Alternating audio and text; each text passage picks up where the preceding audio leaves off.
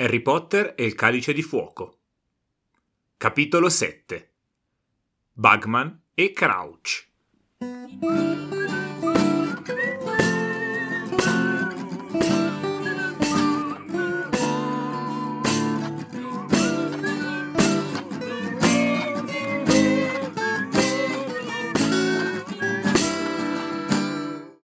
Bentornati e bentornati a questo nuovo episodio del Ghirigoro. Io sono sempre Morpheus, vi parlo sempre e comunque dalla libreria Il Ghirigoro, sezione distaccamento di Hogsmeade. Sono nel retro bottega immerso fino al collo tra i libri.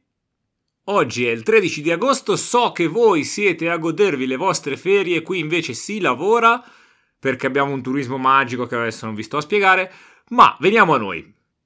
Prima cosa importantissima che devo togliermi questo sassolino dalla scarpa perché vi ho parlato nello scorso episodio di tutta la logistica, seguendo tutti i discorsi che fa Harry col signor Weasley, è importante non farsi scoprire i babbani, si insospettiscono e... Cioè mi sono impappinato su questi discorsi, non è che ve ne ho parlato, ero confuso, me ne rendo conto, ma... Dopo tutti questi discorsoni, precauzioni, non precauzioni, statuto di segretezza, e poi mettete a gestire il campeggio un babbano. Cioè, ma voi siete completamente fuori di testa, cioè voi non ascoltatori, ovviamente, ma voi maghi. Cioè, fate in modo che lui si prenda delle ferie e il campeggio ve lo gestite voi. Poi, se volete dargli dei soldi, gli fate trovare dei soldi e gli modificate la memoria facendo sì che lui non si faccia domande su da dove arrivano questi soldi. Ma non mettete uno lì tutto il tempo. Vabbè. I maghi. Ah ma questo ci dà un altro spunto di riflessione sul rapporto maghi-babbani. L'abbiamo visto un po' col signor Weasley, ma il signor Weasley è un po' sui generis, quindi... Ma in generale no, riprendiamo ad esempio il signor Weasley, perché il primo esempio ce l'ho da lui. I soldi. Se io mi trovassi in Thailandia, una volta che ho cambiato i soldi, posso magari avere difficoltà a capire il cambio e quindi dire ok, questo quant'è in euro eh, ma se è 10 è 10, se è 20 è 20, c'è scritto sopra i numeri, cioè poi non è che c'è il, il dilemma della lingua, i maghi babbani parlano la stessa lingua, l'alfabeto è lo stesso, è proprio un'attitudine di... Cioè, un po' perché i maghi sono deficienti, diciamolo, ecco, l'ho detto, non me ne pento, ma sulle cose loro sono bravissimi, deficiano sono mancanti nel capire ciò che è oscuro e misterioso, ma non solo i babbani, eh? perché per esempio anche, eh, questa è una parentesi che esula dal capitolo, esula dai libri, con le creature magiche e con gli altri maghi, sono sempre un po' chiusi. Poi magari sono lo specchio della nostra società e io faccio fatica a rendermene conto, però mi sembrano eccessivi. Medievali è un termine che uso spesso e in questo sono medievali perché non per dare una connotazione negativa al Medioevo, ma nel Medioevo c'era un mondo che era visto come l'unico mondo possibile, creato da Dio, e noi viviamo così in Europa. O meglio, io che vivo a eh, Bressanone, per me tutto il mondo è come Bressanone. Io che vivo a Tours è tutto come Tours. Io che vivo a Leicester Adesso non so se queste tre eh, località c'erano già in epoca medievale, ma in ogni caso tutto il mondo è come il posto dove vivo io. C'è un unico Dio che ha creato il mondo a immagine e somiglianza sua e come sono io. E non avevano idea che ci fosse altro. E che, cioè, non che altre religioni, cioè, oddio, sì, magari lo sapevano, ma che fossero umani come loro. Vabbè, i maghi sono un po' così, perché usare dei soldi che non sono la propria valuta non è così difficile come il signor Weasley lo fa sembrare. E la stessa cosa sono gli abiti, ok, vi piacciono le tuniche i mantelli? Ma non ci vuole niente a vedere un'immagine di un babbano e dire ok, lo copio. Vado in un negozio babbano e gli dico dammi dei vestiti. Ma come questa cosa forse in realtà si risolverà con le generazioni, cioè vedi eh, i Weasley, tutti i Weasley sanno vestirsi da babbani normalmente Già sui soldi non lo so, perché non so, Ron che usa il telefono, è vero che il telefono è un po' più complicato, ma abbiamo fiducia nel futuro, dai, chiudiamola così. Sempre nel rapporto Maghi-Babbani, ritorniamo sul signor Weasley a focalizzarci perché lui ammira i babbani e in questo caso un po' perché vuole seguire le regole e dare il buon esempio, ma soprattutto perché vuole provare a vivere come loro, dice facciamo campeggio. Non usiamo la magia, montiamo la tenda come fanno i babbani, poi fa il survivalista, nel senso che vuole accendere il fuoco, cioè un fornellino, vero che fornellino a gas si facevano esplodere.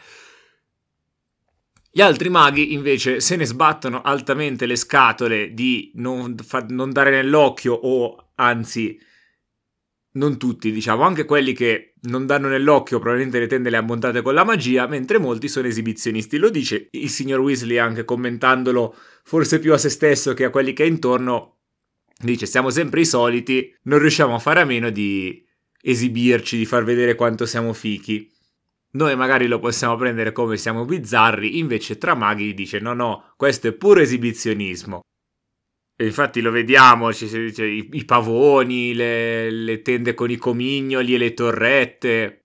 Ma nel corso della saga, infatti, lo vedremo sempre di più, capiremo come i maghi sono degli sbruffoni e degli smargiassi pazzeschi.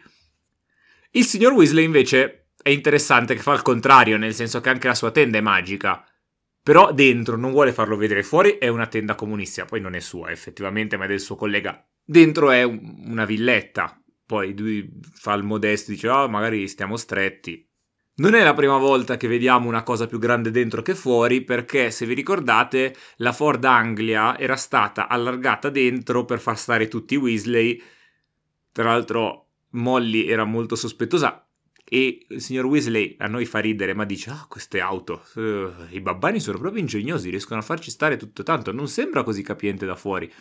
Che solo chi non ha minimamente idea di cosa siano i babbani, ma anche una coscienza dello spazio intorno, probabilmente può pensare che effettivamente i babbani siano in grado. Però Fatto sta che non è neanche la prima volta nell'universo eh, narrativo al di fuori di Harry Potter, basti pensare alla cabina telefonica del Dottor Who, che fuori è una cabina telefonica, in realtà è una, una nave che viaggia nel tempo e nello spazio, e dentro è molto più grande che fuori. Ma poi ce ne saranno sicuramente altri esempi, mi è venuto questo.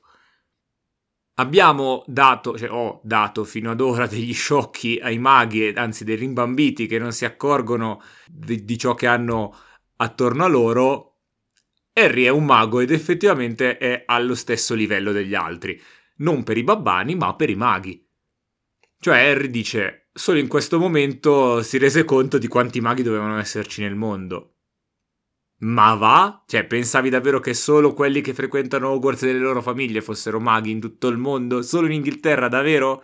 Oppure pensavi anche che non ci fossero altre scuole di magia? Perché poi si rende conto dopo delle altre scuole di magia. E lui aveva sempre sentito parlare inglese, non gli veniva in mente che forse se fosse stata l'unica scuola di magia del mondo arrivavano anche da altre parti e quindi parlavano magari altre lingue, poi magari parlavano anche inglese, ma erano originari di altri posti e non dell'Irlanda come Simus Finnegan, cioè qualcosa di più esotico. Oltre che già nei due capitoli fa si parlava di nazionali di Quidditch e nazionale uguale nazione uguale maghi. Però vabbè, Harry è un adolescente occupato a vivere le proprie avventure senza domandarsi molto di ciò che lo circonda. Ne abbiamo già parlato nello scorso capitolo. Questa volta ritorna più appunto nel personaggio rendendosi conto di cose e dicendo "Ah, Bene, lo annoto, non siamo soli. L'andare a cercare l'acqua al rubinetto ci dà la scusa anche a noi lettori di osservare tutto questo putpurri eh, di roba. È molto interessante in realtà perché la Rowling è sempre brava a esagerare i maghi, nel senso esagerano e sono esibizionisti perché alla Rowling piace dargli questi dettagli ed è molto brava a farlo. Quindi vediamo gli irlandesi, vediamo i bulgari, incontriamo un po' di gente partendo dall'inizio mi ha colpito un nome che è Istituto delle Streghe di Salem, perché è familiare, andando a vedere appunto, approfondendo, Salem, oltre ad essere il gatto di Sabrina, nella storica serie televisiva, è una città del Massachusetts, dove ci fu l'ultimo grande processo alle streghe degli Stati Uniti nel 1692, ne hanno uccise un po', i numeri dicono 19 impiccati una persona schiacciata a morte, chissà per cosa aveva fatto rispetto alle altre 19, 150 incarcerazioni e 200 accuse. E non ho capito se 200 accuse che poi sono state scagionati o rientrano nei questi e a questo punto solamente 30 sono stati scagionati. In ogni caso, un processone che sconvolse un poco eh, il Massachusetts e gli Stati Uniti in generale ed è quindi rimasto nel, nell'immaginario perché appunto il gatto di Sabrina si chiama Salem, Salem viene citato in tante opere e stesso, nello stesso universo di Harry Potter verrà anche citato in Animali Fantastici e dove trovarli il primo della trilogia per ora. Eh, non ho capito se fanno anche il quarto e il quinto o meno. In ogni caso, il primo abbiamo i secondi salemiani che però non sono streghe, ma sono, diciamo, gli abitanti di Salem che hanno ucciso le streghe. Cioè, non sono di Salem, sono a New York, ma una congregazione contro le streghe. Tra parentesi, di solito si parla delle streghe, ce la si prende con le streghe. A Salem erano streghe e maghi, ma in generale i processi alle streghe vedevano accuse anche contro gli uomini.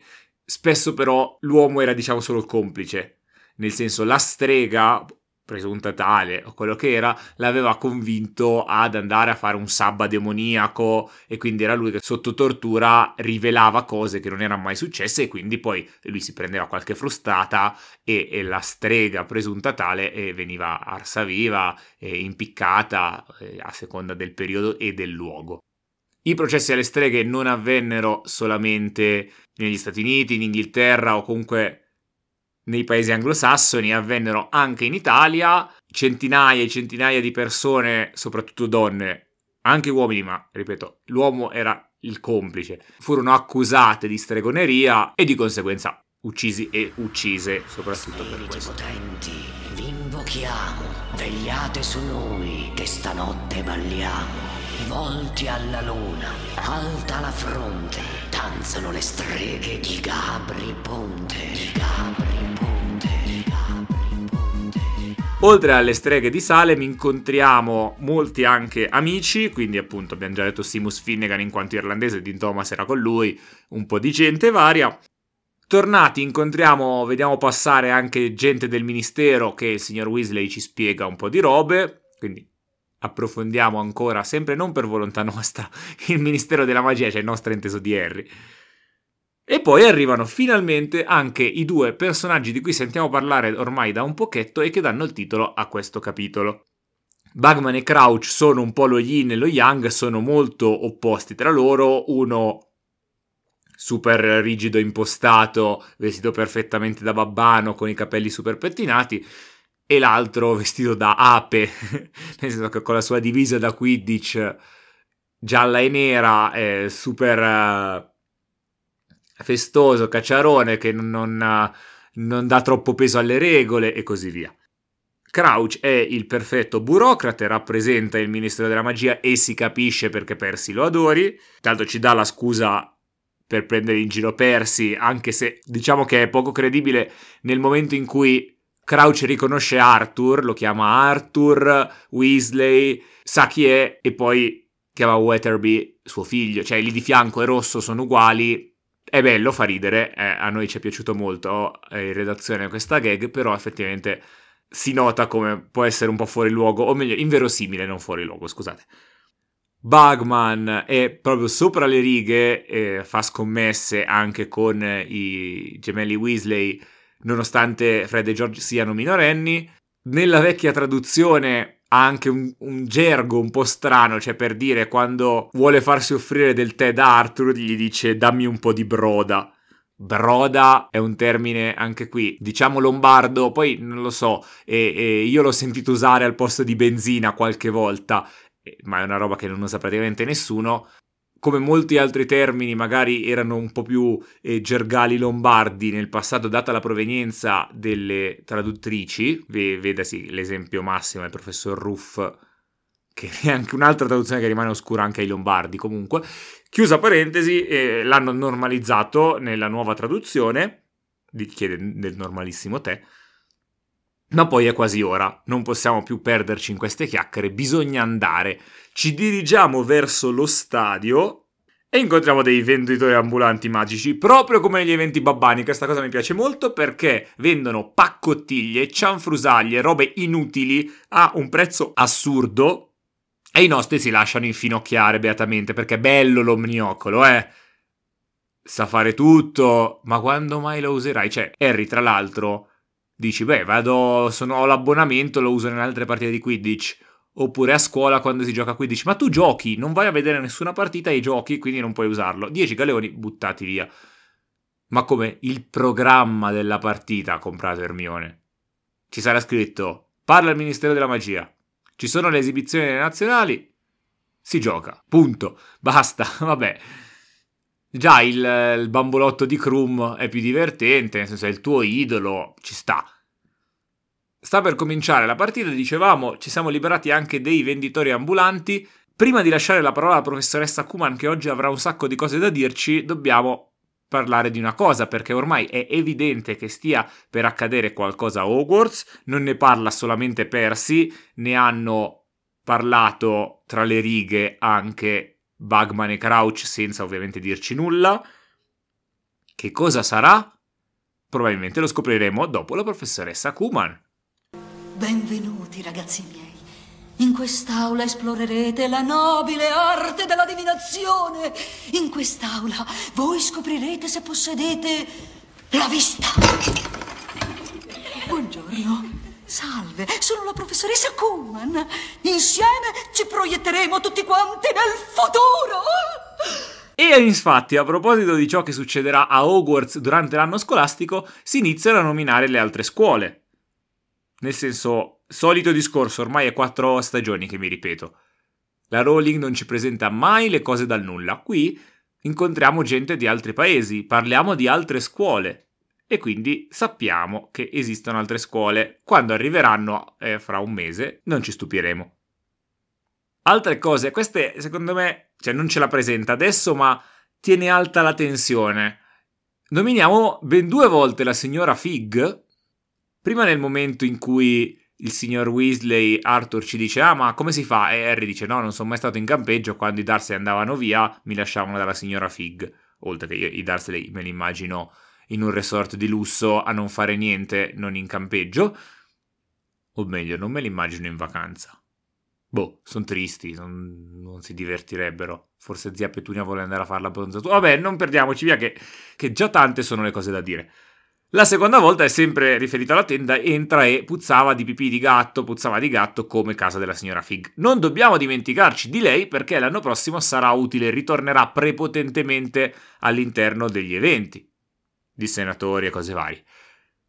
Poi facciamo un momento gossip perché Harry vede Cho Chang e si rovescia l'acqua addosso.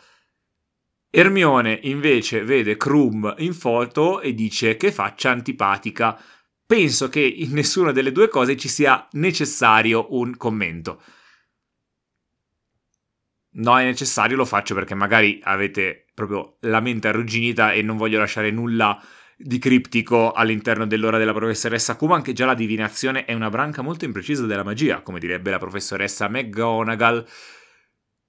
Harry sta sviluppando una cotta perciò, lei però quest'anno non ci sarà trippa per gatti perché uscirà con Cedric, l'anno prossimo invece avranno una liaison breve, ma comunque una liaison. E lo stesso Hermione invece quest'anno avrà una liaison con Victor Krum e niente, rimarranno in buoni rapporti, si sentiranno ogni tanto. Cose un po' meno eh, frivole, vengono nominati tra i vari personaggi del ministero che passano Bod e Croker, che sono indicibili, ovvero lavorano nell'ufficio misteri. L'ufficio misteri, come sappiamo, sarà importante il prossimo anno, ma ancora più importante sarà proprio Bod. Broderick Bod lo incontreremo al Sammungo quando andiamo a trovare il signor Weasley dopo che viene mezzo squarciato da Nagini. Ed è ricoverato perché, sotto l'effetto della maledizione Imperius, viene mandato da Voldemort, dai Mangiamorte, a recuperare la profezia. Lui tocca la profezia, ma la profezia, se toccata da chi non è il legittimo proprietario, diciamo così, il soggetto della profezia, porta a conseguenze sulla mente, quindi di base esce un po' fuori di testa per averla toccata lui e la profezia era su Harry e Voldemort e lui non c'entrava. Però sta recuperando pian piano in ospedale l'uso della parola della ragione e quindi i Mangiamorte mandano la tentacula velenosa per ucciderlo eh, affinché non parlasse di base. Poi segnatevi questo momento perché segna l'inizio di una lite. Harry e Ron, vabbè, quest'anno litigheranno un sacco, ma una lite sui soldi in particolare, perché Harry qui prende a Ron eh, l'omniocolo, perché Ron aveva finito i soldi e quindi Ron gli dice eh, va bene non farmi regali di compleanno per i prossimi dieci anni. Nel prossimo episodio, non lo starò a ridire, lo dico adesso, ci sono i lepricani, quindi piovono soldi dal cielo, Ron li dà a Harry e gli dice ah, adesso ti toccherà farmi un regalo di Natale. Harry se li mette in tasca, sembra finire lì. E poi quando saranno ad Hogwarts i soldi di, cioè scopriranno tramite una lezione di cura delle creature magiche che i soldi dei lepricani spariscono dopo qualche ora e quindi Harry nella concitazione non se n'era accorto e Ron glielo rinfaccia, litigheranno un po' e così via. Di cose ne sono successe un bel po', ma direi che sta iniziando il conto alla rovescia prima che i giocatori entrino in campo e quindi non fermiamoci ancora qui a parlare, ma aspettiamo con un fremito di tensione il fischio d'inizio che avverrà sabato prossimo, sempre qui al Ghirigoro.